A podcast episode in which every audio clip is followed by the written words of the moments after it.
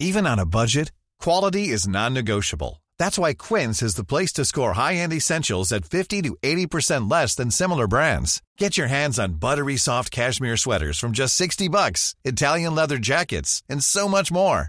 And the best part about Quince, they exclusively partner with factories committed to safe, ethical, and responsible manufacturing. Elevate your style without the elevated price tag with Quince. Go to quince.com slash upgrade for free shipping and 365-day returns. One size fits all seemed like a good idea for clothes Nice dress. Uh, it's a it's a t-shirt. until you tried it on. Same goes for your healthcare. That's why United Healthcare offers a variety of flexible, budget friendly coverage for medical, vision, dental, and more. So, whether you're between jobs, coming off a parent's plan, or even missed open enrollment, you can find the plan that fits you best. Find out more about United Healthcare coverage at uh1.com. That's uh1.com. Den här podden har kommit att betyda mycket mer för mig än vad jag hade kunnat föreställa mig. För det handlar inte bara om att prata sex, drog, alkohol, spel, shopping, mat och allt det nu man kan missbruka. Ett ämne som vissa alls inte anser är särskilt tabubelagt. Men då undrar jag, varför lider så många i tystnad? Varför går så många människor under bakom en fasad som till varje pris ska upprätthållas? Någon på Twitter skrev till mig att jag försöker skapa ett tabu som inte finns. Till dig som tänker så, så vill jag säga att det är jättefint att just du känner så.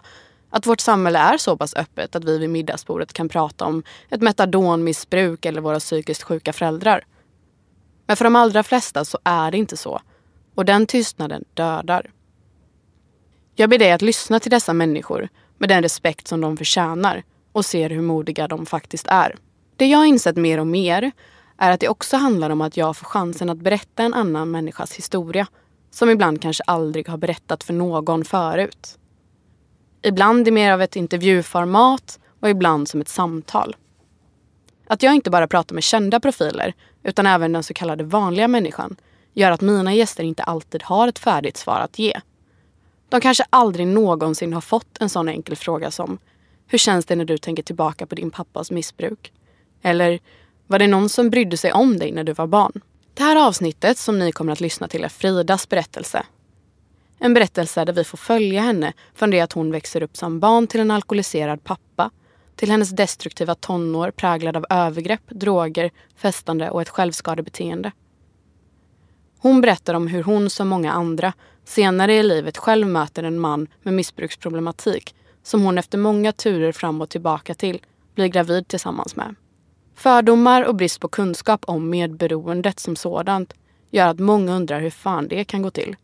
När man så väl vet vad man ger sig in i. När man så väl vet vad för konsekvenser det kan få. Och det, det ska Frida berätta om idag. Hur blev det egentligen så att hon själv blev gravid med en missbrukare? Och framförallt, hur tog hon sig därifrån? Frida har även fått en gåva. Idag en nyvunnen relation till hennes pappa som nu har levt nykter i 11 års tid. Jag som gör den här podden heter Emily Olsson och vill man nå mig så gör man det enklast på missbrukspodden snabelaemilyolssons.se och den adressen står även i beskrivningen till den här podden. Ni hittar podden hos Acast, hos Spotify och i Podcaster-appen. Så varmt välkomna och varsågoda att lyssna till avsnitt 3.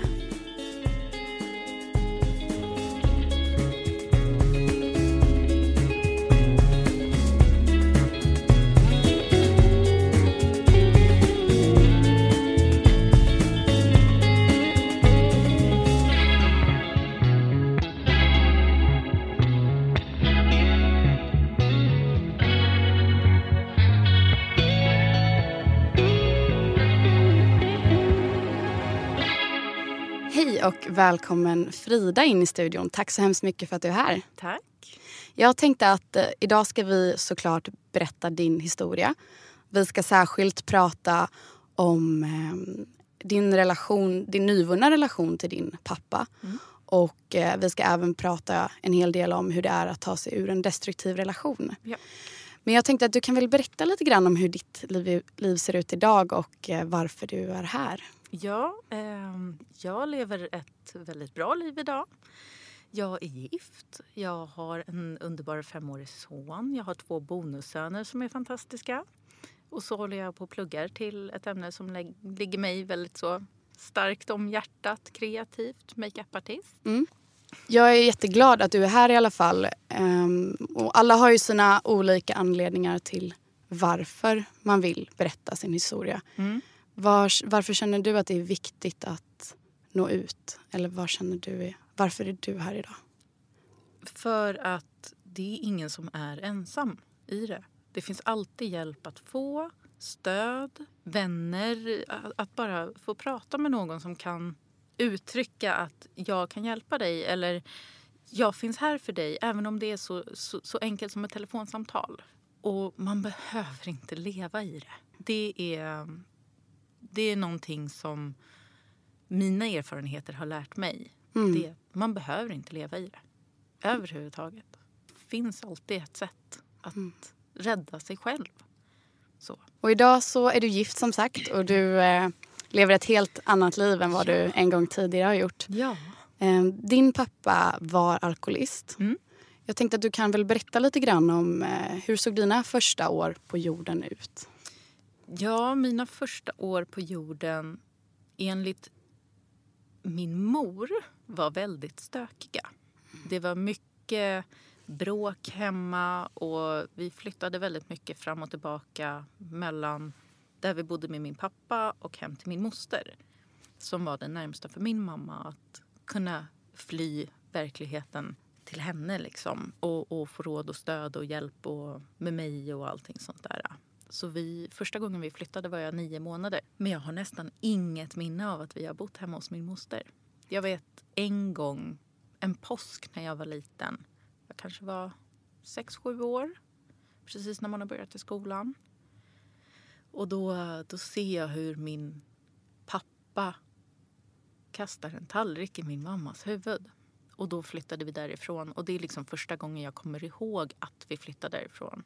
Och då flyttade vi till en andrahandslägenhet tillfälligt ett par månader. Och det är liksom första minnet jag har av att det skulle finnas några problem i vår familj. Men innan det så hade vi säkert bott hos min moster tre, fyra gånger. Men det mm. minns inte jag.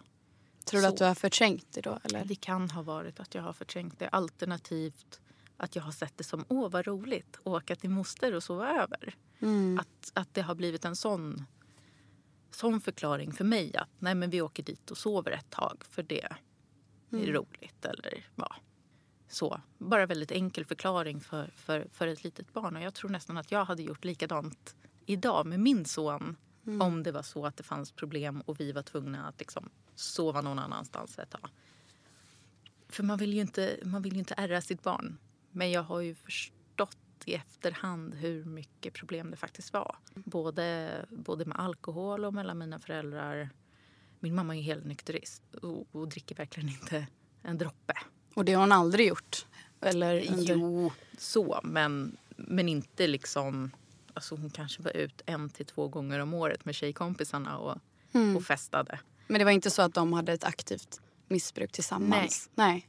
Utan det var, de var raka motsatserna. Han kanske var nykter en till två gånger om året och, och, och då passade hon på. Liksom. Ehm. Om man kommer till den åldern där du börjar minnas. Mm. Hur kunde en vardag se ut? Om du tänker tillbaka på en vardag. När jag, när jag verkligen började liksom reagera på att det, min pappa dricker väldigt mycket och han somnar på soffan varje kväll och liksom sånt där. Det var i mellan eller högstadiet och en vanlig kväll var väl att komma hem från skolan. Helst inte direkt efter skolan för man ville komma hem lite senare så det snart var dags att gå och lägga sig så man inte behövde vara hemma så mycket. Och sen så um, var det ju det här konstant. Det stod alltid en grön burk på bordet.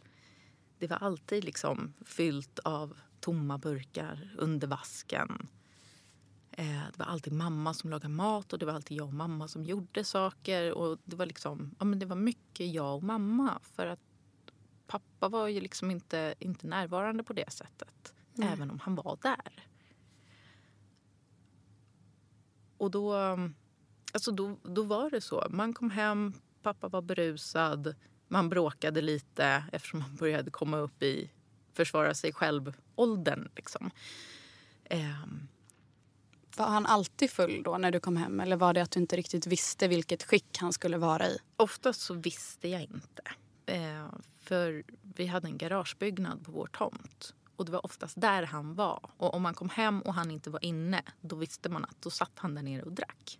Det var ju tills, alltså han satt ju där nere tills jag hade gått och lagt mig. För att, jag vet inte om det var för att hinna dricka så mycket som möjligt eller för att skydda resten av familjen.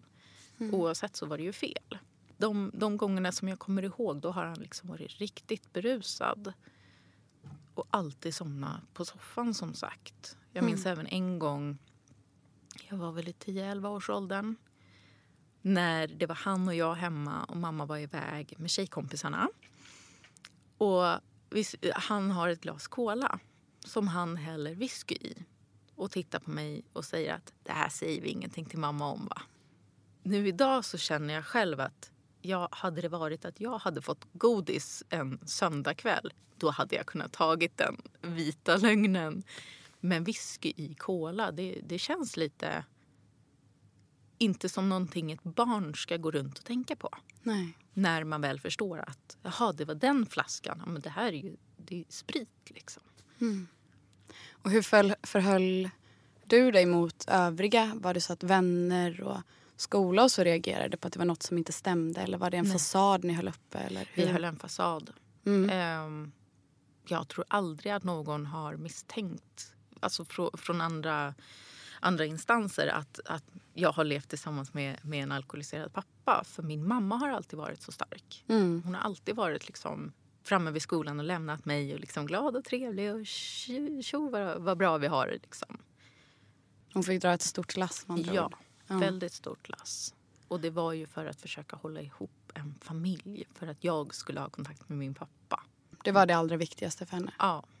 Inte, inte hur hon mådde eller, eller hur han skulle påverkas av en eventuell separation eller hur jag skulle påverkas av en separation. Utan det var att ja, men Frida håller på att växa upp. Vi har valt att ska, ska, skaffa det här barnet. Mm. Och då ska hon bo tillsammans med sin mamma och pappa. Mm. Vilket idag låter ju inte klokt egentligen. Ja, det har ju nog skett en liten förändring där i alla fall vad gäller liksom just att värna om kärnfamiljen och att man ska hålla ihop. Och ja. Det är nog inte riktigt lika starkt men det ju, finns ju såklart fortfarande de som hamnar i det. Med tanke på att jag antar att din mamma var medberoende hon också. Ja, såklart. Precis. precis. Och då när du eh, kommer upp i 11-12 års åldern då börjar du märka att nej men så här ska det inte riktigt vara. Ja, exakt. Det är även för att jag då började, jag började umgås med mycket nya vänner i, i mellanstadiet. Där jag kände igen det här på deras föräldrar. Och de kunde sätta ord på att deras föräldrar hade alkoholproblem. Och det kunde inte jag riktigt då. Men det var genom att, att se så fick jag lära mig att så här ser det ut i andra familjer också. Men det gör inte saken rätt för det. Men då fick jag den här, aha, alkoholproblem alltså. Mm. Hmm, vad kan det vara? Mm. Och, och liksom uppfattningen om att jaha, det är därför det står burkar framme varje dag. Mm. Det är därför pappa beter sig så här. Det är därför liksom de bråkar så mycket. Och det har inte bara med att göra att pappa är dum utan pappa har ett, ett beroende. Och hur, hur var du under den här tiden? Hur mådde du och vem var du? Jag var den blyga, snälla lilla flickan som hade väldigt mycket attityd, som aldrig ville vara hemma, eh, som hade ett självskadebeteende. Som sökte, man kan nästan säga att man sökte bekräftelse från, från andra eh, vuxna. Att liksom, men, jag har inte min pappa som säger att jag är duktig mm. eller att jag är söt. Så ja, men, hängde på ungdomsgårdar och liksom mycket med personalen och andras, andras föräldrar och sånt där. Vad var det för självskadebeteende du hade? Eh, jag har skurit mig själv och även så drack vi väldigt, väldigt mycket. Det mm. var en period när vi tog Rohypnol för att så förhöja fyllan lite. Men då var vi väl upp mot 16 år där någonstans. Det var inte, inte liksom tidiga tonåren men det är fortfarande, alltså det är ju drogklassat. Har du någon, någon sån här tydligt minne av att det finns ett före och ett efter. Det var en, sommaren 2004. på, på skottdagen så blev jag våldtagen hemma hos en kompis. Och försökte väl mitt bästa att komma över allt det här i och med rättegångar och, rättegångar och allting sånt där. Och, Mm. Och då var du 15. Ja. Och det var ju en jobbig process i sig. Men vi var hemma hos... Jag och min dåvarande var hemma hos ett par eh, barndomsvänner till mig. Det är liksom deras familj känner hela min familj. Så. så min mamma och pappa var också där och festade tillsammans med föräldrarna. Min barndomskompis då var det som fyllde år. Och min pappa står och liksom på fyllan håller på att larva sig med en tjej i min ålder. Så min kompis kom och hämtade mig och liksom du din pappa har nog druckit lite för mycket nu. Och så berättade han vad min, min pappa hade gjort. Så jag gick fram till honom och frågade vad i hela håller du på med? Och fick säga äh, vadå? Tillbaka. Så jag gav honom en rak höger och jag tror jag aldrig, alltså jag jag tog, satt så långt bakifrån jag bara kunde för att få så mycket kraft. Och sen så åkte han och mamma därifrån och jag började sparka på hans bil och bara ditt fega kräk liksom. Och sen flyttade vi därifrån. Då, då förstod min mamma att nu är det bra. Nu, nu går det inte längre för hon kommer ha ihjäl honom en vacker dag om det fortsätter så här. Nej men i stort sett. Vad var din pappas eh, förhållande till sitt eget missbruk? Hade han någon insikt om att, att det var fel? Var det så att han lovade gång på gång att aldrig mer dricka? Eller var det så att ni bara la locket över det och inte pratade om det? Eller vad hade han för insikt i det här? Alltså, jag vet att han alltid har vetat att han har problem. Men jag tror inte att, att någonting i livet var tillräckligt stort för att ta det på allvar. Att han liksom ja, men sköter lite under mattan att ja, men det här är mitt sätt att hantera saker på. Det var tungt i början av, av kraschen 91 liksom. Och sen så har inte ekonomin återhämtat sig så då kan man lika gärna dricka öl.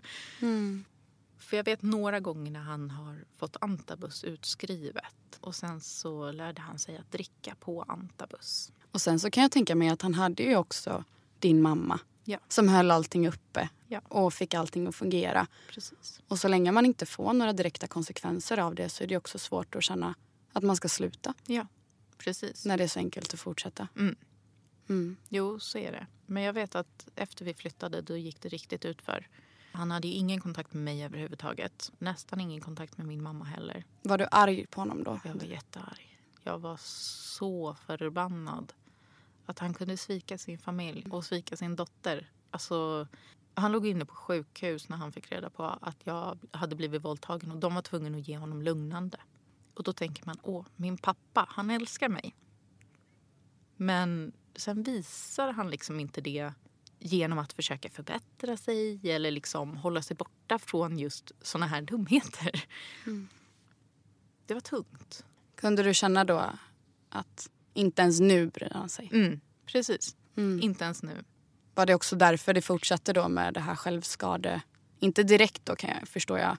Men just det här kanske tysta ropet på hjälp. Ja, I att man söker sig till droger eller alkohol eller precis. så. precis.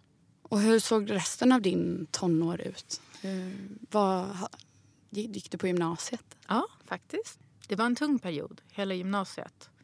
Fram till sista terminen. Så jag fick i alla fall springa ut med mina klasskompisar på studentdagen. Jag har samlat betyg så jag har liksom inget flashigt examens... Skål för det. Ja, precis. Men det, jag, jag tog studenten och det funkade liksom. Du fick det att funka? Ja, det var mycket festande. Mycket liksom ute på krogen och, och flängde från att jag var 16. Det eskalerade väl i stort sett fram tills jag var 20. Var det någon gång under den här perioden då som du själv ifrågasatte ditt drickande? Nej, aldrig. Det var, ja men vadå, jag dricker på helgen. Vad, vad spelar det för roll? Jag, skö, jag hade precis börjat jobba då så, och jag skötte ju jobbet alltså måndag till fredag. Så det var inga konstigheter att jag ville gå ut på helgen. Även om jag idag kan känna att du borde ha tänkt efter lite, lite mer. Mm, såklart. Ja, Och sen senare i livet så träffar du någon. ja. Jag började, eller jag blev med i en dating-sajt. Det här var 2010. Så jag hade precis separerat med den killen som fick mig att bli nykter. Han fick mig att inse att så här blir du när du blir full. Okej. Är, är det liksom den du vill vara? För jag blev väldigt borta. Alltså, jag söp mig redlös och, och sen tog jag mig knappt hem och levde liksom ja, nästintill farligt liv för, för en ung tjej. Så han såg det innan du såg det? Ja, och att jag blev aggressiv och, och svartsjuk och liksom samtidigt som jag inte kunde bry mig mindre om jag sårade någon. Mm. Ehm, Så han, så han tog det med mig och liksom, nu får du faktiskt börja tänka på det här. För du börjar bli vuxen. Du är Mm. 20. Du ska liksom, det ska bli någonting av, av dig och det ska bli någonting av oss. Det Hur kändes det? Alltså det var jättesvårt att höra. Jättejobbigt. Men samtidigt, han hade ju rätt. Så varje, alltså, jag, jag tänkte tillbaka på hur jag hade betett mig under de senaste åren och kände att han, han, har, han har en poäng i det här. Mm. Så då slutade jag dricka helt och hållet.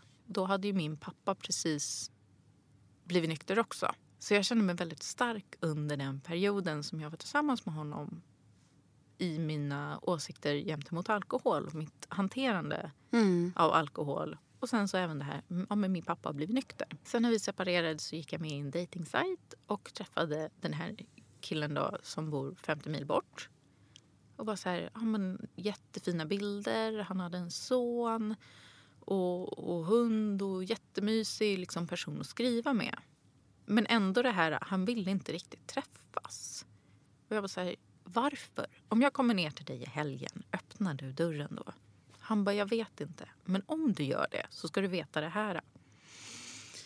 Och drog väl nästan hela sin livshistoria om att han hade, han hade suttit inne, han hade nästan ingen kontakt med sin son, han bodde i en sunkig lägenhet i liksom ett område som inte var så bra. Han hade alkoholproblem, han hade haft narkotikaproblem tidigare och allting sånt där. Han hade dåliga tänder för att han hade liksom knarkat bort dem i stort sett. Och jag var så här, men det är någonting jag kan hantera. Det är inget normalt. problem. Det är normalt. Min moster var liksom narkoman när jag föddes. Och sen har hon druckit alkohol hela min uppväxt. Min andra moster har också druckit alkohol hela min uppväxt. Min pappa också. Min farfar också. Det var så här, Och du också? ja, och jag också. Mm. Det är så här, ja men... Ja, nej, men varför inte? Mm. Så vi träffades och för min del så slog det ju gnister direkt. Efterhand så har jag ju insett att det var hans manipulativa sida. Han har liksom visat sig sårbar för att jag ska komma ner och vara stark och bara säga dig ska jag älska resten av mitt liv typ. Det visade sig att han hade mycket större alkoholproblem än vad jag hade hanterat tidigare. Han var en dygnare. Han kunde supa flera dagar i rad. Mm. Försvann han då också? Eller? Ja.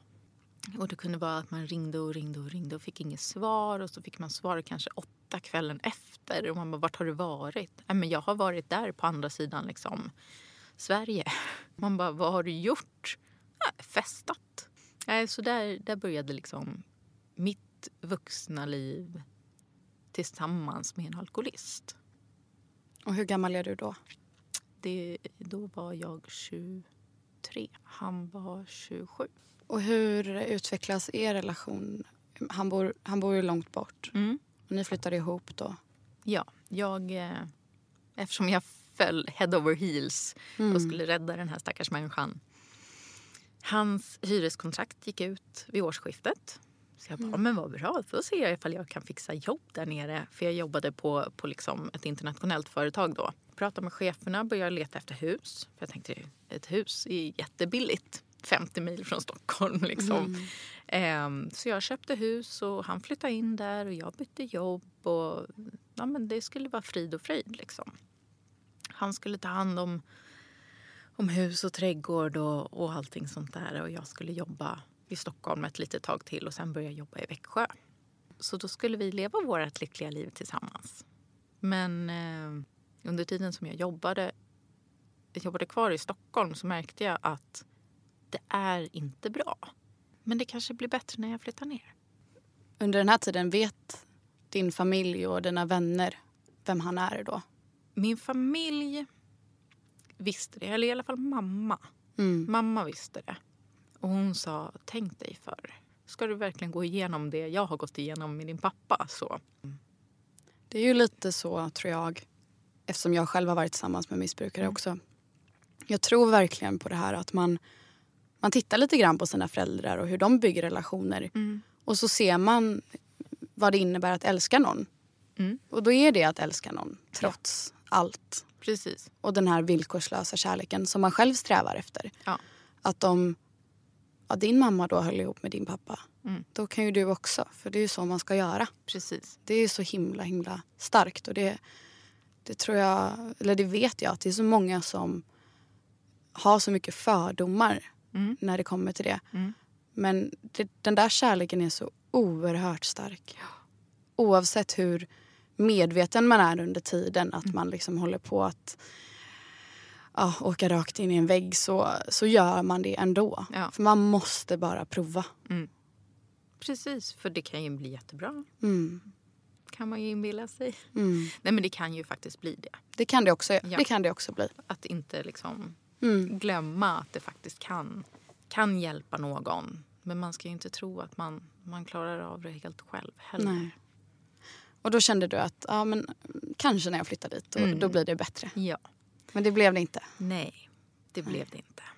Och jag fick höra så många gånger, bara innan det, de fyra månaderna innan jag flyttade ner att Åh, när du kommer, åh, jag ska sluta dricka, åh, vi ska leva så lyckliga, åh, vi ska göra det här och vi ska göra det här. Så han målade ju upp en väldigt fin bild för mig och gav mig väldigt mycket liksom, ja, men förhoppning om att när jag flyttar ner så kommer det faktiskt bli bättre. Och det funkade några dagar. Och sen så kom helgen och då började han dricka. Och då var det så här, men vad fan håller du på med? Och Ja, så men- kommer måndagen och så nollställs hoppet och så får man upp hoppet igen. Precis. Och igen och igen. Precis. Mm. Och under den här perioden, alltså då när jag faktiskt verkligen trodde att han skulle sluta dricka, Mm. då kastade han ut en påse med öl rakt ut i naturen från bilen och bara, nu får det vara nog. Mm. Jag bara, va? Tappade hakan ända ner i knäna och bara, är det sant? Är det äntligen sant? Men det var det ju inte. För han hade insikt. Mm. Och han hade varit för detta, eh, han var för detta missbrukare, alltså en drogmissbrukare. Ja, precis. Ja. Hur var hans förhållande till sitt eget missbruk? Väldigt bra fråga. Jag har ingen aning om han såg sitt egna missbruk eller om hans ångest över att vara nykter tog över hand så att han fortsatte dricka. För att han, han förklarade för mig att han hade sån ångest så han, liksom, han visste inte vad han skulle göra utan alkoholen. För han ville inte gå tillbaka till droger. Det var liksom de två världarna han såg. Antingen alkohol eller droger. Det är också väldigt lätt för en alkoholist, eller oavsett vilken drog man tar, Mm. att hela tiden dra den här att men jag knarkar ju inte. Ja. Är det bättre om jag knarkar? Är det Precis. bättre om jag söker mig till det här? Precis. Att det verkligen är allt eller inget för någon som har ett destruktivt liv. För precis som för många andra så, så är det ju nödvändigtvis inte själva substansen alkohol utan det kan vara vad som helst Mm. egentligen. Men hur, så, hur såg er vardag ut tillsammans? Ja, vår vardag gick ut på att jag gick upp och gick till jobbet. Jag åt ingenting om dagarna. Jag drack bara energidryck för att jag började må så dåligt. Sen så prick klockan fyra var jag tvungen att åka från jobbet. För då skulle jag in och handla på vägen hem. Och sen skulle jag komma hem och laga mat. Och det måste vara precis sån mat som han äter. Det får inte vara någonting annat. Det måste vara liksom den här rätten ska tillredas på det här sättet med de här ingredienserna och de här tillbehören. Annars så äter inte jag det. Potatis var tvungen att skalas så att det inte var några fläckar på alls. Alltså så här nitiskt. Man skulle skala och skala och skala tills det var borta. Även om det var halva potatisen som försvann. Vad hände då om det var skal? Nej, alltså det var ju... Det var kaos. Det har flugit både datorer och glas och bord och... Soffkuddar är ju inte särskilt farligt men det är ändå själva gesten att kasta iväg någonting för att man blir förbannad över att såsen har skurit sig. Det var det han kunde kontrollera i sitt Ja. liv. Det var dig. Precis. Och då, jag, jag gick ju med på det Mm. av någon konstig anledning. Inte det här att jag, jag är en stark kvinna på 23 år, 24 år som står upp för mig själv och som har ekonomisk trygghet och är stark. och liksom Jag har kontakter i, i, i Stockholm som, som kan hjälpa mig om det är problem ekonomiskt eller om jag behöver ha en lastbil transporterad. Eller liksom, det spelade ingen roll om det var stor, stora eller små problem. För jag hade ändå en väldigt trygg värld runt omkring mig. Så kommer man till det här äh, där han ja, men, bryter ner en så man inte ens känner igen sig själv. Idag skulle jag inte ens vilja se kort på hur jag såg ut då.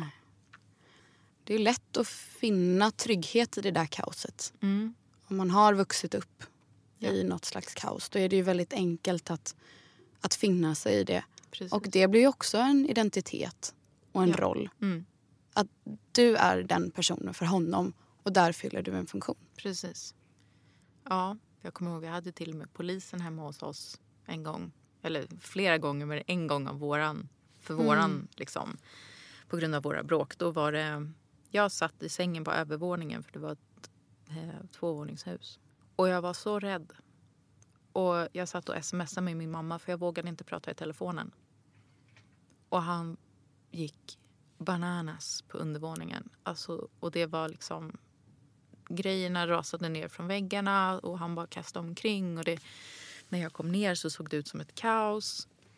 Eh, så jag sa det, du kan sticka härifrån. Och då började mina saker åka ner för trappen. Han gick upp och kastade ner kläder och skrivare och liksom, ja, men sådana som var mina saker som jag hade köpt till mig för mina pengar. Det, det försökte han förstöra. Och sen så säger han, ja, det vore ju tråkigt ifall du eh, fick hål i däcken också. Och bara titta på mig. Och då kände jag att det här går inte. Så då kallade jag honom psykfall. Fair enough. Ja, precis. Jag kände det då också att det här är liksom någonting jag kan stå för. Ja. För det, det är vad han beter sig som just nu. Och då, då ringde faktiskt min mamma dit polisen. Så de fick komma. Men de kunde inte avvisa honom från platsen men de kunde hjälpa mig därifrån. Så då, ehm, då gick jag in och tog mina två katter som jag hade och åkte därifrån. Och det tog bara någon timme sen, han hade, sen hade han lyckats övertala mig att komma tillbaka. Genom att Ja, förlåt. Jag var arg på annat. Det är inte meningen att det ska gå ut över dig. Jag älskar dig. Du är det bästa jag vet. Liksom så. Man faller ju för det när man är i det. För det är ju den, den sidan man vill åt. Precis. I en destruktiv relation så blir det kontrasterna som gör att man, när det är någon som går från så våldsam och elak och kontrollerande och sen mjuknar. Precis. För varje gång det händer då känner man ju att lite mer hopp finns. Ja. Lite mer och lite till. Och just det här, han har det där goda inom sig. Han kan. Det är bara, man måste vara med och locka fram det lite mer. Men man, man är ju så naiv egentligen. När det kommer till att, att försöka ta hand om en manipulerande person som har ett missbruk. Träffade du dina vänner och så under den här tiden? Hade du några vänner där du bodde? Nej. Jag lärde känna hans sons mamma och en av hennes eh, tjejkompisar. Det var liksom de som jag pratade med. Och jag fick ju höra av sonens mamma ja, hur han hade betett sig mot henne. Och hon sa det att jag hoppas att om han höjer handen ordentligt mot dig så drar du. För jag vet att du är stark nog att klara av att sticka. Och det, det tog. Alltså både det här, fan jag är stark nog att sticka. Det är liksom någon annan. kan. Ja. Ja. Samtidigt som det var så här, han skulle aldrig våga höja handen mot mig. Jag är annorlunda mot alla andra som han har liksom slagit och stängt in på toaletter och låst ute i kylan. Och jag, alla historier liksom som jag har. Tills vår första midsommarafton helt enkelt. Då var vi på fest. Och då började det här äh, alltså det stora problematiska i vårt samliv eller vad man ska säga. Alltså i vår vardag, i, i att vi kunde umgås. För han säger till mig att jag kommer aldrig mer kunna kyssa dig för att jag älskar fortfarande mitt ex. Ja, Ja. det är ju sådär kul Ja. att höra. Och då eh, frågade jag honom att liksom, vad för menar du? Ja, nej, men jag älskar fortfarande henne. Hon är den enda som har ställt upp för mig eh, när jag satt inne. Är det här alltså mamman till hans Nej, barn? Nej, det är en här- annan tjej En, en emellan. annan. Mm. Jag bara, "Ha, okej, ja, så vi åker vidare till nästa fest och jag typ så här, ha, pratar med eh, ja, värdparet då, frun där. Vi, vi pratade lite också. Det var aldrig liksom så vi umgicks eller någonting sånt. Men vi kunde ha lite kontakt när vi var över dit. Så. Och hon bara, han är ju dum i hela. Du måste ju lämna honom nu. Men jag ser det här goda i honom. Ja, Man måste ju, alltså det är också det, man måste ju rättfärdiga sitt eget beslut Ja. hela tiden. Precis. Alltså just det här, du är dum i huvudet som stannar kvar hos någon som är dum i huvudet. Man bara, nej jag är kär, tror jag. Så. Men då, då kom mitt ex fram till mig och sa varför gifter du dig inte med den där killen istället? Ni har ju ändå legat. Snackar de? Och sen så gick han. Sen gick han hem. Jag bara, "Ha, stanna kvar och liksom ja, men bara så lugna ner mig och samla lite mod och styrka att ta mig hem. För jag visste ju inte, står han med kniven när jag kommer hem eller ligger han och sover? Var du rädd för ditt liv? Ja, det var jag. Så jag tog med mig mannen då från, från vä- värdparet, de, han som hade festen. Tog med mig honom tillbaka och det var, det var låst och bommat hemma. Så han hade låst ut mig. Så jag slog in en ruta. Bara så här, det är mitt hus. Jag bryr mig inte. Jag ska in, jag ska sova här, jag bor här. Och sen så på morgonen efter så hörde jag hur han, jävla psykfall. Hur fan kan man slå sönder en ruta när det finns djur här? Och då kände jag, alla de gånger som du har haft sönder någonting. How would you like to look five years younger? In a clinical study, people that had volume added with Juvederm Voluma XC in the cheeks perceived themselves as looking five years younger at six months after treatment. Look younger, feel like you. Add volume for lift and contour in the cheeks with Juvederm Voluma XC. Reverse signs of aging by adding volume to smooth laugh lines with Juvederm Volure XC. For important safety information and to find a licensed specialist, visit juvederm.com. That's J U V E D E R M.com. Not for people with severe allergic reactions, allergies to lidocaine, or the proteins used in Juvederm. Common side effects include injection site redness, swelling, pain, tenderness, firmness, lumps, bumps, bruising, discoloration, or itching. There's a risk of unintentional injection into a blood vessel, which can cause vision abnormalities, blindness, stroke, temporary scabs, or scarring. Talk to a licensed specialist to find out if it's right for you. A lot can happen in three years, like a chatbot may be your new best friend. But what won't change? Needing health insurance. United Healthcare Tri Term Medical Plans, underwritten by Golden Rule Insurance Company, offer flexible, budget friendly coverage that lasts nearly three years in some states. Learn more at uh1.com. Millions of people have lost weight with personalized plans from Noom, like Evan, who can't stand salads and still lost 50 pounds. Salads, generally, for most people, are the easy button, right? For me, that wasn't an option. I never really was a salad guy. That's just not who I am. But Noom worked for me. Get your personalized plan today at Noom.com. Real Noom user compensated to provide their story. In four weeks, the typical Noom user can expect to lose one to two pounds per week. Individual results may vary. Nu hade du låst ut mig. Ja, och så bråkade vi om det dagen efter. Och han bara, källartrappen var faktiskt öppen. Eller ja, källardörrarna.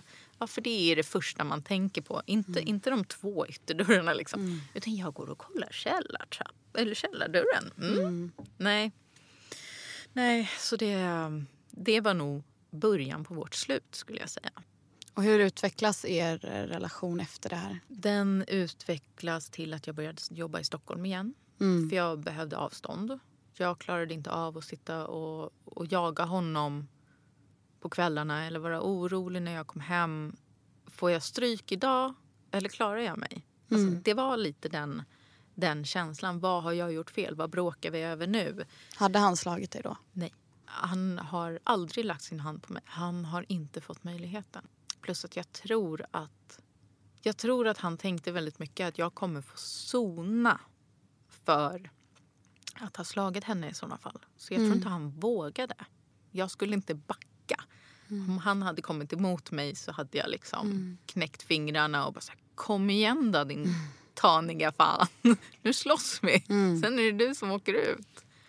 Så den känslan hade jag ändå någonstans. Att du skulle bara våga. Men du levde ändå med skräcken att Ja. om ja. Eller när. Ja, för man vet ju inte. Det var ju Nej. det. Han var så oberäknelig. Han hade kunnat bestämt på, på söndag, söndag eftermiddagen att nej, nu ska inte jag dricka ikväll. Och sen så två timmar efter så bara så här, ah, nej men man hör hur det börjar tissla och tassla och han börjar prata med folk i telefonen ja, men på nedervåningen eller övervåningen och sånt där. Man bara, ah, okej nu är det på gång. Undrar vart vi ska åka den här gången för att hämta öl. Och då, det var då jag valde att börja jobba i Stockholm igen. För på avståndet. För då tänkte jag, men vi kanske kan klara det. Om det är så att han förstår att jag inte behöver bo där nere. Att du klarade dig utan honom. Ja, så kanske han inser att fan, jag måste förändra mig någonting för att få tillbaka Frida. Det hände ju inte på ett år. Men sen när det väl hände, det var efter jag hade gjort slut med honom. Jag var, jag var nyopererad i magen och kunde inte komma ner och fira midsommarafton som var två dagar efter. Och då blev han förbannad och då sa jag åt honom att nu, nu är det bra. Det är slut mellan oss. Ta dina saker och stick. Jag kommer inte ner något mer. Och han gjorde det. Han packade sina saker och flyttade till ett annat ställe. Det var så här, jaha, skönt. Men du kände då att det var skönt? Mm. Ja. Men vi hade fortfarande kontakt. Men lite det här, vi hade ändå bott ihop. Vi hade, gem- alltså, båda två hade nycklar till vårt hus. Så det var så här, ja, men har du lust att åka förbi och klippa gräset så att, så att det ser lite, eller att man ser att det, någon bor där liksom. Och sen så åkte jag ner för att packa mina saker. Men sov hemma hos honom. För allting var ju avstängt i mitt hus. Och sen efter, eh, efter några månader så fick jag reda på att jag var gravid. Hur kände du då? Jag kände um, lycka, eh, oro, panik, lite mer lycka. Och sen så kände jag att nej, jag tar bort det. Jag vet vem pappan är, så jag tar bort det. Och, och samma morgon som jag vaknade och skulle åka in till sjukhuset för att göra en abort, det var så här, nej, jag klarar det här själv. Jag ska vara ensamstående mamma. Punkt slut. Så är det bara. För då hade jag inte berättat för honom att jag var gravid. Utan jag, jag tampades med det själv i vad var det, 14 veckor. Så det fanns aldrig någon tanke på att det var det som skulle fixa det mellan er utan du tänkte bara att det här ska jag göra själv? Eller hur gick Mm. tankarna? Alltså, när jag bestämde mig för att behålla det då var det att jag bor i Stockholm och jag själv med, med, med det här barnet. Sen får han komma hit om det är så att han vill ha kontakt. Sen när, när jag berättade för honom, han säger, ja men jättefin vinterdag. Snön låg helt fantastisk och jag bara, ja, nej, men jag ska, jag ska berätta för honom. Jag var ner över helgen. Då skulle jag åka hem dagen efter. Så jag åkte och köpte så här babystrumpor och gav till honom att grattis. Och han bara, va? Och så gick han och satte sig i soffan. Och bara så här med, med händerna i, eller huvudet i händerna. Och jag bara, inte grattis. Nähä. Och sen så sa jag det att du behöver inte vara inblandad. Du, du får backa från det här om du vill. För jag kommer bo i Stockholm. Och då sa han att men jag vill att vi ska vara en familj. Precis de rätta orden för ny, ny gravid kvinna. Liksom, som hormonerna åker upp och ner och man skrattar ena sekunden och gråter nästa. Så han sa ju helt rätt ord. Och då bestämde vi att när, nu säger jag min son eftersom att jag har uppfostrat honom själv. Men ja, vår son då skulle födas så bestämde vi att men, vi skulle bo där nere. Vi skulle bo tillsammans och ge det här ett försök. För att han ville vara delaktig. Han ville verkligen få ett barn som han, som han kunde leva tillsammans med och ha roligt tillsammans med och ta hand om och älska. Och liksom, han fick det att låta så himla bra. Mm. Och du ville ju ge ditt barn den uppväxten Ja. som du inte fick. Precis. Jag vill ju ha en pappa till min, min son som fanns Mm. där och som älskade honom och som lekte med honom. Och nu menar inte jag att min pappa inte har liksom älskat Nej. eller lekt med mig men jag ville att de minnena skulle finnas där Mm. för honom. Oavsett om vi bodde ihop eller isär så skulle Mm. han fortfarande ha båda sina föräldrar. Det var jag så här stenhård på. Tills jag liksom insåg att det funkar inte så. Det gör inte det. Var det någon speciell händelse som utlöste det? Den första var väl egentligen i april 2013. Det var en månad, eller ja, påsken då, ungefär en månad innan vår son föddes. Då var vi hemma hos oss med några vänner. Det var väldigt lugnt. Barnen var där, både, både våra vänners och, och eh, hans äldsta son. Då. Och jag åker iväg och handlar med foglossning och jäkelskap tillsammans med hans son för att han ska börja smygdricka. Vilket jag insåg när jag kom hem. Kommer hem, dukar upp allting, precis det han vill ha på det sättet han vill ha det. I liksom så. Våra gäster kommer över och det är jättetrevligt och vi, ja, vi spelar och pratar och liksom de sitter och klappar på magen och, och, och det är som det är en alien där inne. Ja, jag vet. Mm. Jättemysigt. Mm. Och sen tog det bara någon timme och så fick vi oväntat besök. För någon hade fått reda på att hemma hos oss fanns det mat och alkohol. Och det tog inte lång stund innan de låg och slogs på vårt köksgolv. Och då kände jag, jag är höggravid, vi har två barn där uppe. Och det här är det du, så här vill du fira vår påsk. Vi ska, vi ska göra något fint här. Mm. För oss och våra vänner och barn. Men du ligger och slåss. Och då fick jag mig en riktig tankeställare. Det får vara bra på det här nu. Om inte han slutar dricka nu så kommer inte jag bo här nere. Men eh, han lugnade ner sig lite efter det. Han kände att eller han kände att han kände nog att han inte skulle få ha med oss att göra om han fortsatte. Och det var ju det han ville. Han ville ju ha med oss att göra för att jag var ju, jag var ju redan alltså, piskad. Han dominerade ju hela hemmet och donderade precis som han ville också. Och jag bara följde med. Så det är klart att han spelade efter spelets regler för att få ha kvar mig. Och det funkade. Alltså den, den, de två månaderna, eller ja, en och en halv månad innan, innan min son, föddes så funkade det. Men det var ändå mycket liksom, kontakt med mamma. och Jag jobbade ju fortfarande i Stockholm fram till första maj. Då. Eh, då gick jag på mammaledigheten för jag ville ha lite så här, mm. ja, men mystid, bygga näste och allt vad som man, man gör. som man bör göra. Mm. Jag hann måla tre väggar och sen så orkade jag inte mer. Mm. Jag gick upp jättemycket under graviditeten. Och sen är det dags att föda? Ja, sen var det dags att föda. Eh, och min mamma hade kommit dit för att hon ville också vara med. Träffa mm. sitt barnbarn. Liksom.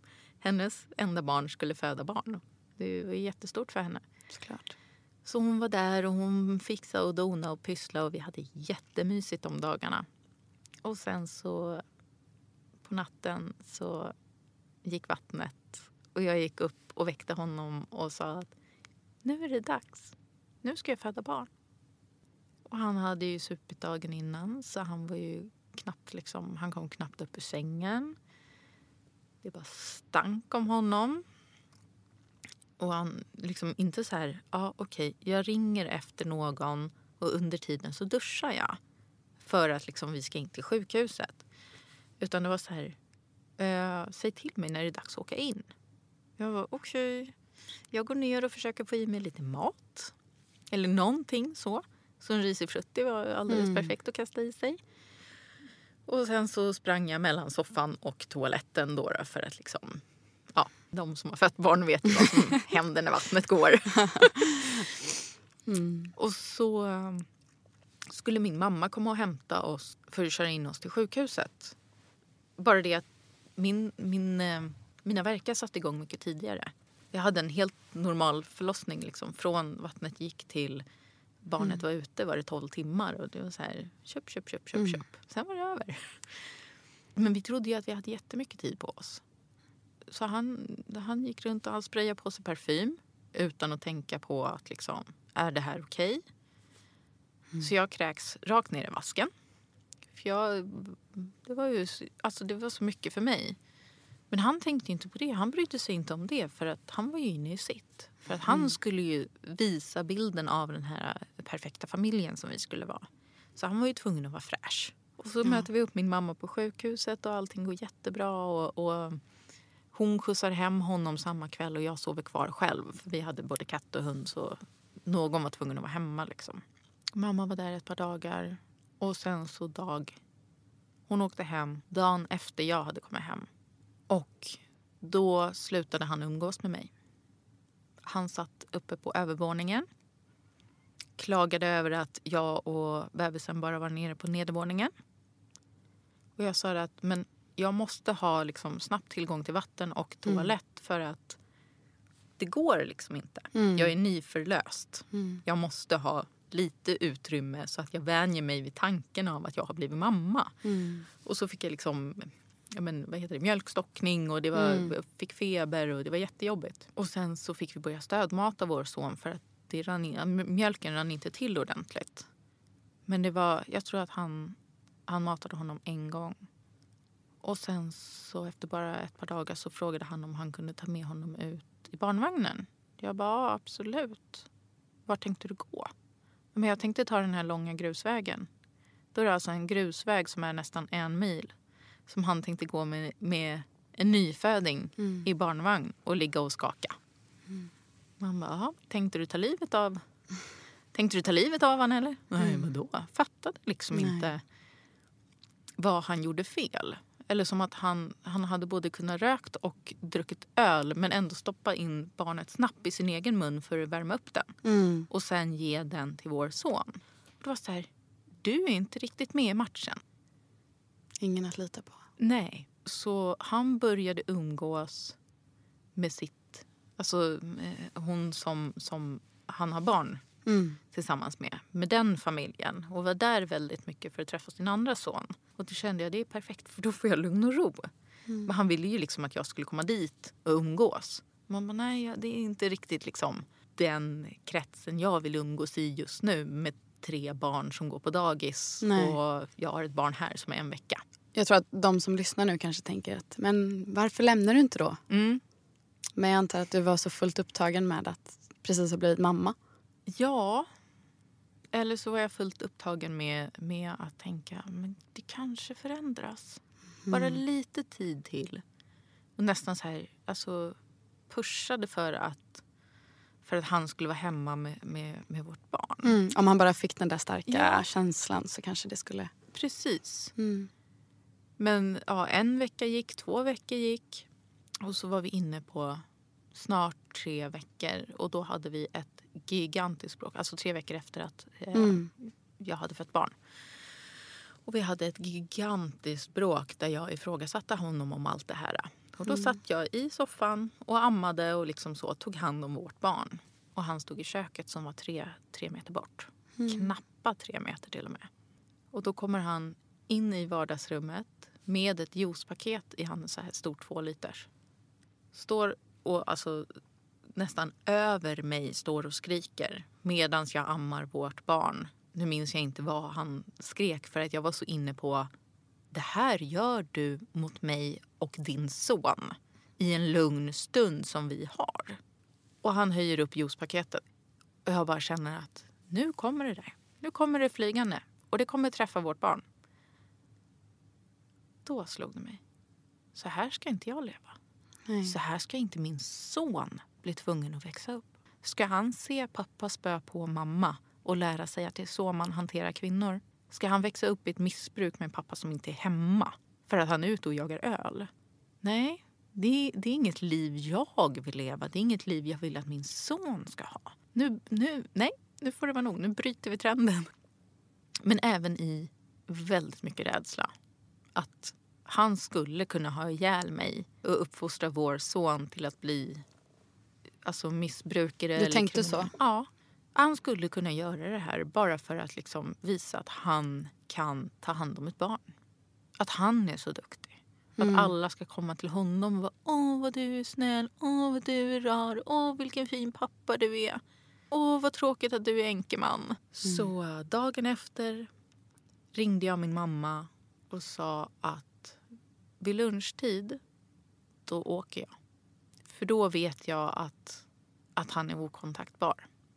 Och då tar det minst så här många timmar innan han kommer på. Och då är jag nästan uppe i Stockholm. Så jag packade mina och Lillens saker, tog min katt, lämnade kvar vår gemensamma katt. Jag kände det att det, han bor där. Han, mm. han är ute och mår bra i sitt område. Och tog, tog min son och åkte. Och lämnade det. Och jag har aldrig varit så rädd. Jag har aldrig varit så nervös. Jag, har, alltså jag satt och grät första liksom fem milen. Tänk om han kommer på mig. Tänk om han kommer ikapp mig. Tänk om han ringer polisen. Tänk om han liksom... Den paniken.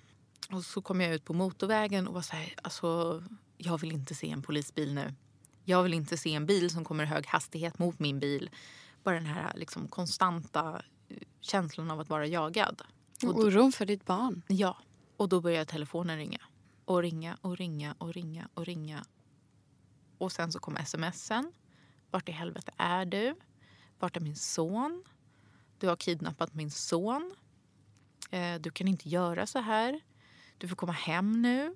Massa liksom både aggressiva och ändå liksom tyck synd om mig. Så. Men jag var bestämd. Jag Mm. hade bestämt mig. Då hade det slagit över äntligen. Ja. Och jag önskar att det hade gjort det redan på påsken. Så jag slapp uppleva det där med, med min son i famnen. Men nu blev det som det blev och jag tog mig därifrån. Och sen så tog, mötte jag upp min mamma på vägen när jag var nästan i Stockholm. Och bara kände att det är över. Det är över. Jag behöver aldrig mer träffa den där människan. Och sen så ringde jag upp till honom och sa det att du, jag kommer aldrig mer tillbaka. Och jag har ensam vårdnad. Så försök att anmäla mig för kidnappning du. Mm. Gör det. Och sen så la jag på och sen var det bra med det. Och det... alltså det Du var, har inte träffat honom sen dess? Jo, det har jag gjort. Ja. Eftersom att huset var mitt. Mm. Och det, jag, det tog tid innan han flyttade ut ur det. Men han har inte träffat sonen? Nej. Nej. Han har sagt en gång att han... Nej, två gånger att han Mm. ville komma upp. Men då skulle jag fixa liksom, boende och aktiviteter för oss att göra. Och jag skulle fixa allting. Mm. Men han skulle ta sig upp. Så det blev ingenting av det. För jag sa, glöm det. Ska du komma upp och träffa din son får du ta hand om det själv. Det är ditt ansvar. Så därför blev det inget. Jag tänker när jag hör det här att jag kommer garanterat... Det kanske blir jag. Eller så blir det någon av mina bästa vänner. Jag tänker, jag är 23 nu. Mm. Jag tänker att jag kommer säkert att ha en vän som kommer att vara i en sån situation Mm. som det var. Och då tänker jag, finns det något... För jag tänker att man känner sig så otroligt hjälplös. Som till exempel din mamma måste ha gjort. Mm. En sån otrolig hjälplöshet. Framförallt när hon själv har gått igenom det. Precis. Men finns det någonting, vad, vad vill man ha för stöd? Vad, finns det någonting som någon hade kunnat säga till dig under den här tiden? Eller var du tvungen att inse det själv? Det är en svår fråga. Eh, Jag fick många, många stöttande ord under de här åren som hade kunnat hjälpa mig om jag hade lyssnat. Men det är det, när man är inne i det själv så lyssnar man liksom inte på samma sätt. Man, man, man är väldigt blind för omgivningens uppfattning om personen man älskar. Att men han är bra på det här och han är snäll det här och vi har så kul när vi gör det här. Och Man försöker bara se de positiva bitarna istället för att se sanningen. Att så här ser det ut. Han, han sa till mig att han skulle sluta dricka 89 gånger. Sen slutade jag räkna. Och bara det borde ha varit en varningsklocka att han kommer aldrig sluta dricka. Hur många barn jag än skaffar. Så som medperson eller medmänniska till någon som är i ett förhållande med en missbrukare så är det jättesvårt att förmedla oron på rätt sätt. Så att, så att ens vän eller vad det än må vara, släkt, förstår. Förstår att det här är allvar. Att ett missbruk förstör så mycket mer om man ska dra in fler personer i det utan att liksom... Alltså för miss, missbrukaren själv förstår ju oftast inte hur allvarligt det är. För den dricker ju av en anledning. Oftast dämpa ångest eller glömma eller liksom sånt. Och slippa tänka på hur allvarligt det är. Ja, precis. Och när man lever ihop med en sån människa då tänker man ju bara på men jag vill lösa den här personens problem. Men man fattar inte någonstans att jag kan inte lösa problemen. Så alltså, mitt, mitt bästa tips är väl att bli inte tillsammans med någon som missbrukar. Utan att de liksom själva säger ah, här, är, här är tiden när jag in- ska in på kliniken eller in på sjukhuset för att operera mig så att jag ska bli nykter. Liksom. och följ med personen till sjukhuset för att se till så de verkligen Mm. gör det. För det, det, det är hemskt. Jag ska inte säga att det inte går att lita på missbrukare överhuvudtaget. Men precis med mitt ex som jag har märkt, märkte med min pappa också var det här de ser liksom inte det konstiga i det. För att för dem så är det ju så det är. De, de är missbrukare och de lever i sitt missbruk. Har du tänkt någonting på...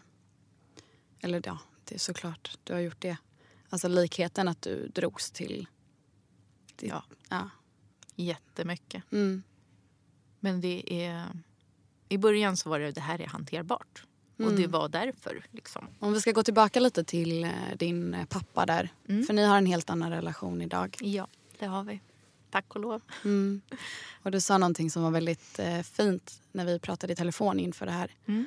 Och då sa du att han är den morfan för din son. Ja.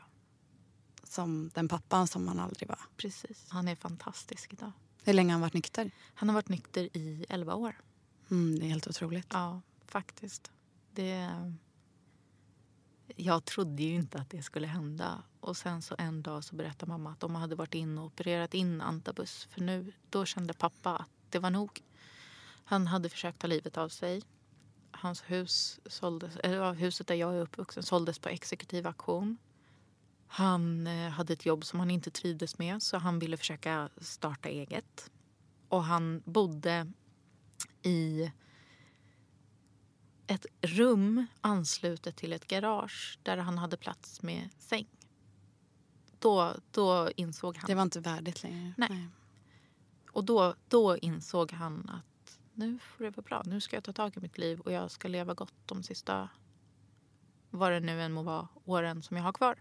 Och jag är så glad över att, att han tog det steget. Mm. För det är, det är wow, är det verkligen. Han är glad och han är positiv och han stöttar. Och, ja, men han verkligen så här, han, han kramas och bara gosig och liksom...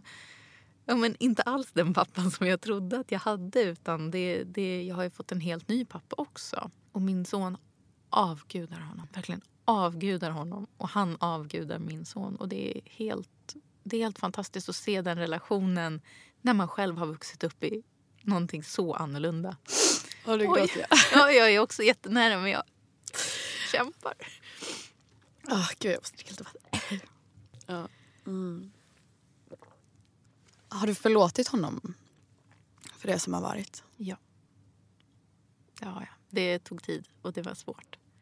Men han har visat att jag kan lita på honom nu. Det är det som krävs. Ja. Kan ni prata öppet om det idag, den här tiden som har varit? ja. Men vi försöker båda två att ja, men lägga det bakom oss.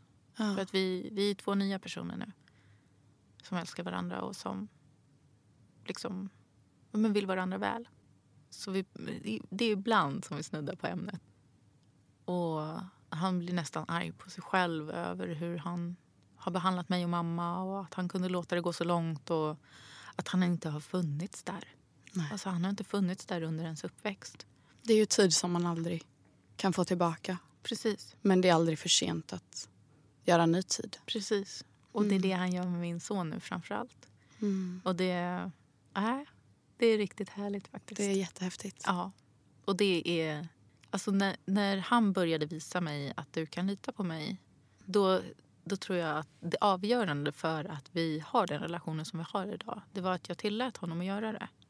Alltså jag tillät honom att visa att vi kan gå ut och äta som två vuxna människor utan att han dricker någonting. Mm. Vi kan umgås. Vi kan liksom, och det är inte massa bråk och stök. Jo, det är klart vi kan bråka idag. Mm. Men det är bara för att vi är så lika i, i sättet. Liksom. Mm. Vi har samma åsikter och han sitter och skäller om det ena och jag är typ så här, men det ska du inte ta med mig. Nej, jag vet, förlåt, men jag kan inte prata med någon annan om det här. Mm. Så det, det har ju blivit en väldigt liksom, alltså det, jag vet inte, jag känner mig verkligen välsignad som känns som ett så fel ord men det är verkligen det jag känner Mm. mig. Välsignad över att, att min pappa tog tag i sitt missbruk och att han har blivit den han är idag. Mm. Och vad en persons beslut kan förändra så många andras liv och berika så många andras liv. Ja. När man hör din historia så här då tänker man att det är så många gånger som det hade kunnat gå fel. Ja. Alltså det är så många val du har tagit som är så avgörande. Ja. I vare sig du, att du slutade dricka till exempel. Mm. Eller att du lämnade den här mannen. Vad tror du det är som har gjort att du liksom där ändå i sista stunden då liksom har så här, tagit rätt väg eller tagit... Jag vet inte. Nej. Det... Jag, jag skulle vilja säga bland annat att jag såg hur min pappa har förändrats. Mm. Ehm, Det är ett av skälen till att jag kände själv att nej, om han kan vara stark så kan jag också vara stark. Och stödet från min mamma. Att, att hon alltid har funnits där och hon har inte dömt ut mig för att jag har varit tillsammans med någon som har haft alkoholproblem. Nej. Hon har stöttat mig och liksom ja, men, försök att tänka så här. Försök att liksom det här. Ja, men ska du komma upp över helgen och bara vara med mamma ett litet tag? Liksom. För att hur gammal en man än är så länge man har någon av sina föräldrar i livet så är det alltid ens föräldrar. Och min mamma har alltid varit den varma, kramiga, ställa upp för allt och alla, älska hela världen. Men så hon har alltid funnits där för mig. Och hade, hade hon inte gjort det under tiden som... Alltså hade hon valt att bryta med mig för att jag blev tillsammans med en missbrukare Mm. då hade jag förstått henne. Men samtidigt så hade jag inte tagit mig ifrån det. Men sen så har ju ni också, kan jag tänka mig, en ännu starkare relation eftersom du kan förstå varför hon stannade med din pappa. Ja, precis. Och att där finns det en förlåtelse också Ja, att hämta. ja.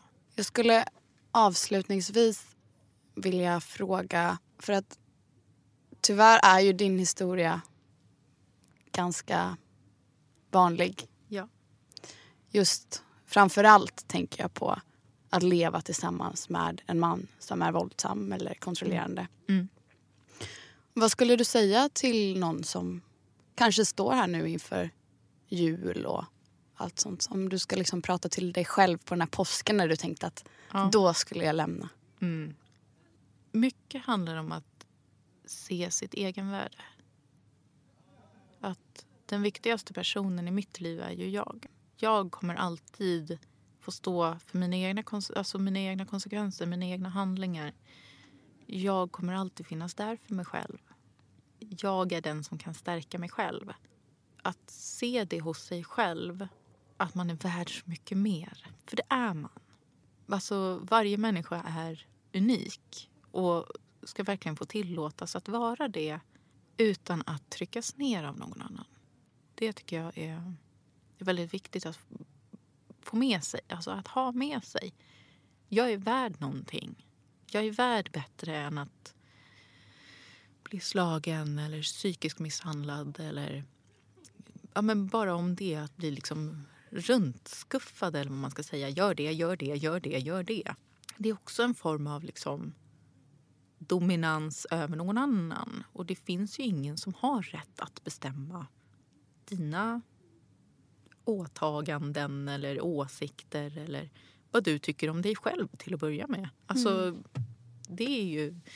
Det har jag fått höra av jättemånga att deras partner har liksom klankat ner på dem att de Mm. inte har sett bra ut eller gått upp lite i vikt eller inte plockat ögonbrynen på länge. Eller liksom, men bara sånt som varför har inte du smink på dig jämt för?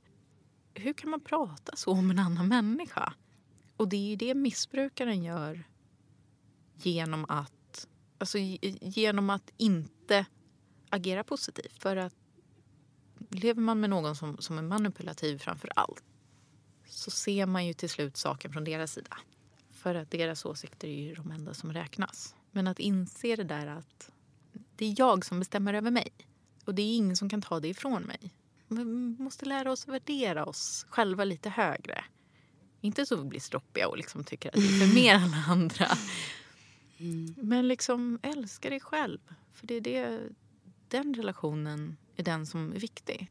För om inte du älskar dig så kan inte någon annan älska dig. Och det förstör väldigt mycket i livet.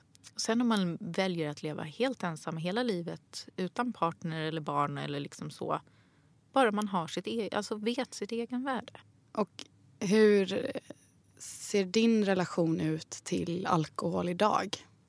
Jag håller på att lära mig att hantera att dricka alkohol och att andra dricker alkohol runt omkring mig. Okej. För det hade jag jättesvårt med när jag träffade min, min, min man. Att han drack alkohol. Och det kunde vara en öl till middagen. Mm. Och det högg i magen och det var verkligen så där paniken steg och bara det här man hör liksom hur ölburken öppnas. Mm. För de har, alltså, jag hör skillnad på en ölburk och en läskburk. Så liksom inpräntat är det i huvudet och det tror jag att väldigt många känner igen. Men han tog med mig på, på fest och presenterade mig för verkligen hela sin släkt. På en 40-årsfest och alla drack och alla var jätteglada och alla var jättetrevliga och ingen blev dyngrak och alla gick hem i tid. Och det var så här, jaha, Vad är det här för fest? precis, kan man ha det så här trevligt? Mm. Ehm, så det, Det var det normala äntligen. Ja, precis. Och bara få inse det här att ha, man kan dricka ett glas vin till maten en fredag utan att det är något fel på det. Man kan dricka tre öl utan att dricka fyra. Ja, okej. Det är min relation idag. Jag håller på att lära mig. Det, jag har lärt mig att älska prosecco. Grattis. Tack. Men det är så här, prosecco för mig det är stunden på landet tillsammans med mina svärföräldrar. Mm. Brasan är tänd och vi sitter och spelar kort. Och då är vi fyra personer som delar på kanske två flaskor. Och sen så säger vi godnatt. Och det tycker jag är så himla skönt att de visar mig, alltså min, min Mm. nya familj visar mig att ta det lugnt. Det, man kan dricka på en bra nivå också. Mm. Och det är också någonting som man som ja, vuxet barn till en alkoholist eller vad man väljer att använda sig av för term så tvingas man ju alltid ha en relation till alkohol. Ja. Alltså oavsett. Det finns ju alltid... Man har ju den här känslan av att varför ska man konsumera det som har förstört ens liv och behöver jag göra det överhuvudtaget men ska jag också behöva säga nej till det om jag, om jag inte har några problem med det? Mm. Varför ska jag avstå? Det är ju en otroligt mm, liksom, hela tiden moralisk ifrågasättning. Precis. Och det är, ju, det är ju synd att man tvingas ha en sån stark relation till det samtidigt som det är så otroligt viktigt att veta att man har det Ja, i, liksom genetiskt. precis. Men att inte moralisera för mycket om det. Och sen så dömer jag inte den personen som kanske lyssnar på det här och som har föräldrar som alkoholister som säger att de skulle aldrig röra alkohol. Det, det respekterar jag också. Ja. Men just att få känna att men jag är inte bara liksom, min pappas relation till sitt missbruk eller mitt ex relation till din alkohol. Alltså du måste ju forma din egen relation Precis. som din son sen kommer kunna titta på Ja. och säga att det här är det normala. Exakt. För att också skapa en, en, ett normalt förhållande till alkohol eftersom det är en socialt accepterad drog som alla utsätts för vare sig man vill eller inte. Precis. Och måste ta ställning till. Vill man inte dricka då ska man ha en anledning till det. Ja. Och dricker man då har man en anledning till det. Så att det går aldrig liksom att ehm, komma runt det där. Eller att frånsäga sig från att inte ta ställning till det. Precis. Men jag kan verkligen förstå den här aha Ja. Upplevelsen Ja. som kanske är så himla svår för andra att förstå. Men så himla viktigt. Mm. Jo, men just det här att man kan... Alltså, det finns faktiskt människor som dricker normalt. Mm. Och alkohol är inte farligt för omgivningen när det handlar om ett glas rött till, till fredagsmiddagen. Alltså, man behöver inte få ont i magen av det. Det är liksom... Alltså det, det, det är så normalt. Mm. Och det, det är harmlöst. Men man tänker att Åh, det här är min största skräck. Jag är tillsammans med någon som faktiskt dricker. Fast det är en gång i månaden och det är tre öl. och jag tror man behöver, behöver liksom... Ja, men som... Ja, vad ska man säga det? Medmissbrukare. Behöver man komma bort från att ja, men jag lever inte i det längre. Precis, det här är en ny relation. Ja. Det här är nya människor och Precis. Nytt liv Ja, som du har fått. precis. Och eh, precis som du sa, det här om att visa barn, Mm. ens barn att det finns en normal relation till alkohol. För att man vet ju inte, antingen så kan de bli extrema och aldrig dricka eller så kan ju de också få missbruksproblem för de har inte, har inte fått se verkligheten att okej, ja, nu tog ni en öl till, till lunch. Ja, okej. Och nu tog ni en öl till middag. Ja, okej. Och sen dricker inte ni mer öl. Alltså om de inte vet hur man ska dricka så blir det ju väldigt lätt fel. Så som jag tänker i mitt fall då. Mamma var nykter, pappa var alkoholist. Och för Två mig, olika världar. Ja. och då så här, hur ska jag handskas med alkohol? Och då gick det ju utför. Tills jag fick veta att jag inte var något trevlig och, ha, och inte hade ett bra be- beteende. Så det är jag faktiskt väldigt glad för att jag kan ge både min son och mina bonussöner den erfarenheten och lita på är de på landet med farmor och, farfar en helg så vet jag att de kommer dricka. Men jag vet också att det inte är någon fara. Nej. Och det förtroendet känns väldigt skönt att ha för alkohol idag. Mm. Men det är viktigt att man pratar om det. Jag tror att även de som inte har alkoholproblem Ja. ska prata mer om det. Mm. För att det finns alltid någon i ens närhet som har en komplicerad relation till alkohol. Precis. Eller före detta relation. Eller missbruksproblem. Eller rädsla. Eller vad det nu kan vara. Ja. Men tack så hemskt mycket för en eh, fantastisk historia. Tack för att du ville hit mig. Ja, men det är jag som ska säga tack verkligen. Tack för att du delar med dig.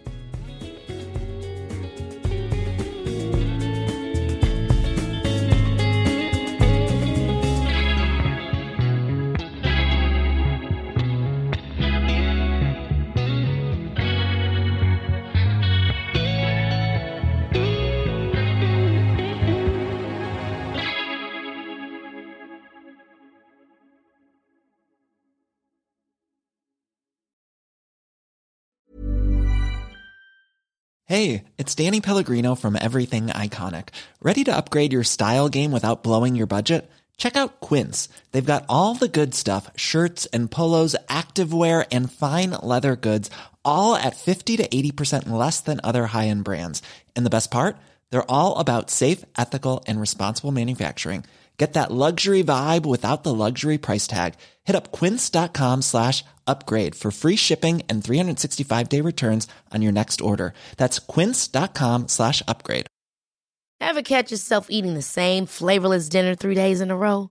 Dreaming of something better? Well, HelloFresh is your guilt-free dream come true, baby. It's me, Kiki Palmer. Let's wake up those taste buds with hot, juicy pecan-crusted chicken or garlic butter shrimp scampi. Mm. Hello Fresh. Stop dreaming of all the delicious possibilities and dig in at HelloFresh.com. Let's get this dinner party started.